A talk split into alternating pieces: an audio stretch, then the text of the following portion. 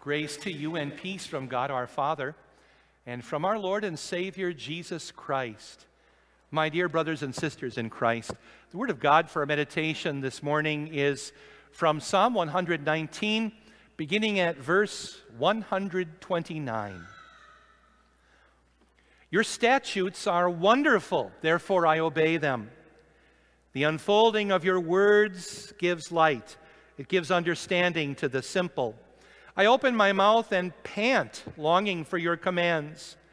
Turn to me and have mercy on me, as you always do to those who love your name. Direct my footsteps according to your word. Let no sin rule over me. Redeem me from human oppression, that I may obey your precepts. Make your face shine on your servant, and teach me your decrees. Streams of tear flow from my eyes, for your law is not obeyed. This is the word of the Lord. You may already know a few things about Psalm 119. You might know that due to its 176 verse length, it is the longest psalm in the Bible. It also happens to be the longest chapter of the Bible.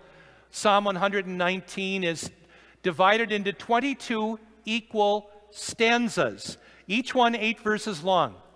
And each of those eight verses in each stanza begins in the Hebrew text with the same letter of the Hebrew alphabet and then marches through the alphabet. So the first eight verses begin with, I'll say A, and the next eight verses begin with B, the next eight with Gimel, which is our G, but it's the Hebrew alphabet in the correct order all the way through the psalm.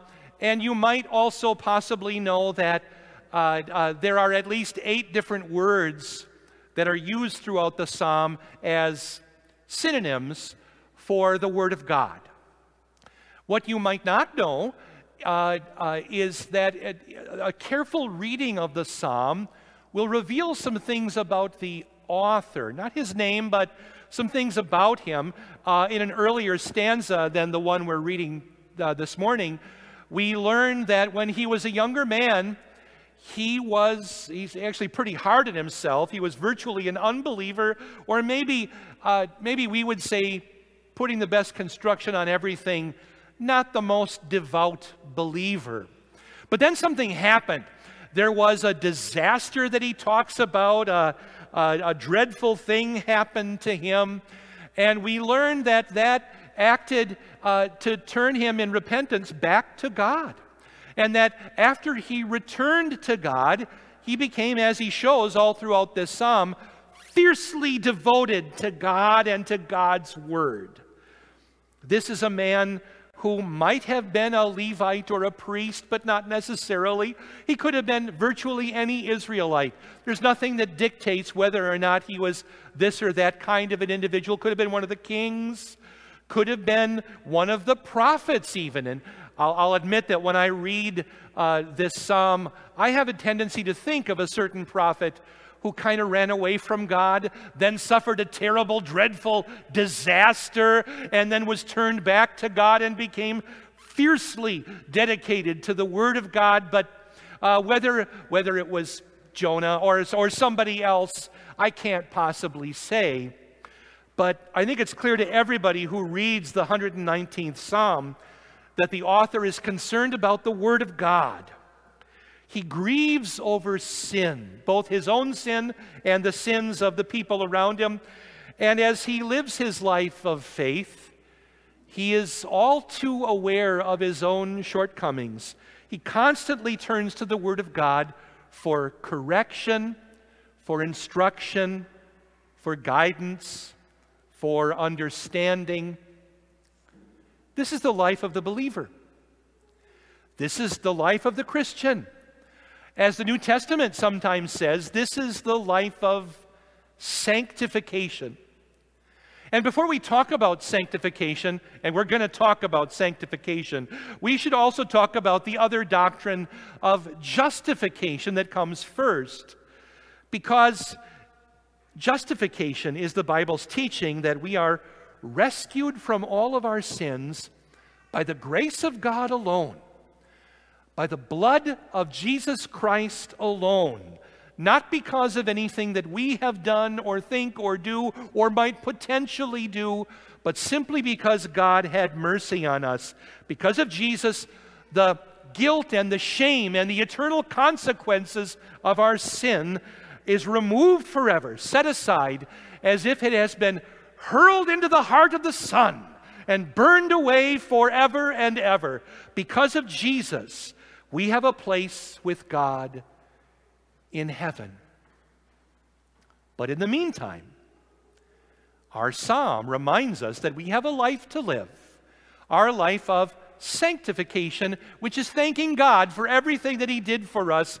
And in our life of sanctification, we thank God day by day by day. And our psalm writer begins by calling God's statutes Pella, wonderful. Well, before I explain what wonderful might mean, uh, maybe we should define the word statute. I, I, I will define the word statute by saying that it is a published legal regulation, uh, something that is permanent and that everybody should know about. Uh, uh, in these days of COVID 19 restrictions and guidelines, those are, God willing, temporary restrictions, but we're talking about statutes and we're talking about things more like which side of the road do we drive on? What does a stop sign mean? Uh, uh, what does a, a, building inspector look for when he goes throughout a building? Those are statutes as the Bible describes them. Statutes include also all the civil laws in Israel, laws about how you should handle and care for your animals, and, and how to sell build, uh, how to sell property, and and uh, and the rate of exchange uh, when you borrow money, things like that. But the word statutes also applies to the rules of the tabernacle. And I find it useful at a moment like this to, with my imagination, put myself into the sandals of a worshiper going to the tabernacle. Uh, so you're, you, you've got a rope, and attached to the other end is a goat. right? And you're walking, that's supposed to be a goat. Thank you, Braxton. And, uh, and, you're, and, you're, and you're coming up and you're wondering, what should I do? Because uh, you, maybe you've never done this before, or, or, and, and you've heard that God punishes severely sacrifices that are not given the correct way. So you're hoping you will find out What's the order of things? Who do I take it to? What day do I go? What day don't I go? And who has to do what? Really? I have to do all that? The priest is going to just throw the blood? Eh, okay, well, all right. So you have to do everything else, and you're going to be just running with sweat by the time this sacrifice ends in about two and a half hours for a goat, about six hours for a bull. And, and that's what it's going to take for you but now you're glad of God's precepts. And therefore, our psalm writer says, Therefore I obey them. But he continues by saying that as God's word unfolds, I love that expression in our text. As God's word unfolds, it gives light and understanding. And so now let's go back to our life of sanctification. Sanctification, from our standpoint, how we say thank you to God by living is how every day the Christian who has already been declared not guilty and justified, but the Christian now lays aside uh, the sinful nature which, which still clings to us. And day by day we are renewed, living for God in, in hopefully increasing holiness and righteousness. Our poet says, I open my mouth and pant longing for your commands. Turn to me and have mercy on me, as you always do to those who love your name. He realizes, even as we do, that although we are forgiven and we are saved, we still live in a sinful state. We still commit sins. But we can be comforted that God looks at our sins differently than he looks at the sins of an unbeliever. The Bible makes a distinction between the believer who simply has sin, as in 1 John 1 8, and the unbeliever who constantly lives in a state of doing nothing but committing sin after sin, as in 1 John 3 9. Christians do not permit sin to rule over them, but each of us resists sin. And yes, this might look different from one Christian to another. Uh, my resistance may be different, maybe, maybe not as good as yours in some people's minds, or maybe uh, one Christian's resistance to sin might be different from one day or one hour to the next. But whether your resistance is a, a little twinge, a pang of feeling guilty, or it's an all out tug of war against the devil over that temptation, whatever your resistance is, that's God's will working in your life. The Holy Spirit works in us to fight against the sins in our flesh and the sins and temptations that surround us. We want to live for Jesus, and so God lovingly forgives and forgives and forgives. We ask for His mercy, and God looks at us and smiles and says, I already have had mercy on you. Another important point of sanctification is that the Holy Spirit works sanctification in our, us Christians by the means of grace. And the means of grace are the gospel in the word and in the sacraments. He does this in such a way that, as far as our struggle against sin and our life of showing our faith and our thanks to Jesus, we actually do something that we cannot do with regard to our justification. In justification, the Christian is only, I should say the sinner, is only passive. We only receive what God gives, as if God saves us by whipping a snowball at us. You just receive that. In sanctification, we participate. Having already been forgiven, with the Holy Spirit now working in us, we cooperate in our sanctification. God forgave us for the sake of Jesus, but He guides our steps, and we take those steps hand in hand with the Holy Spirit, and so we cooperate in our sanctified living, saying, This is how I will give thanks today. And He might give us another path tomorrow, or two equally good paths to take, and we can choose which one I will take. For example, about baptism, Paul says in Titus 3 it is the washing of rebirth and renewal by the Holy Spirit. That renewal, the second part of it, is that daily sanctification. Or with regard to the Lord's Supper, Paul says in 1 Corinthians 10 that the act of practicing fellowship in the Lord's Supper, as we do, is a result of our love for Jesus, a result of our faith. As, and Paul says, I do not want you to be uh, uh, uh, participants with demons. You cannot drink the cup of the Lord and the cup of demons too. You cannot have a part in the Lord's table and a part in any other table. And so the desire we have to take the Lord's Supper and to practice that fellowship that He coaches us in is a way of showing how responding to our forgiveness we want to thank Jesus and receive his forgiveness again and again. God working in us. Yet the forgiveness he gives is entirely his doing. Two important means of furthering our sanctification are prayer and the cross. And I hope you understand how prayer works. I don't have time to go into prayer today, but with regard to the cross, we're talking about the cross that each of us carries the cross of our burden as Christians because we are Christians. How, however, that goes with each and every one of us, it might be heavier for some than for others. But whatever suffering and sorrow the Christian carries because we confess Christ, our psalm writer says, Redeem me from the oppression of man, that I may obey your precepts. This oppression that our poet feels is something in his life that he talks about throughout the entire psalm. Oppression and scorn, ridicule, even accusations he feels from other people because he is so dedicated to God and to the Word of God. He faces taunting and persecution on every side. And maybe to an extent you feel that in your life too. Maybe there is somebody at work who is not a Christian or not as devout a Christian who wants to kind of play around and mock at God and at your faith and tries to get you kind of around to their side of things to even mock your own faith.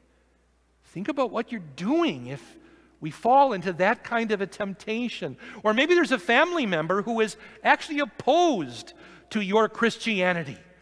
A family member that you love and you respect, and, and yet there's this shattering problem bet- between you because of their opposition to faith. And, and naturally, you and I are of two minds.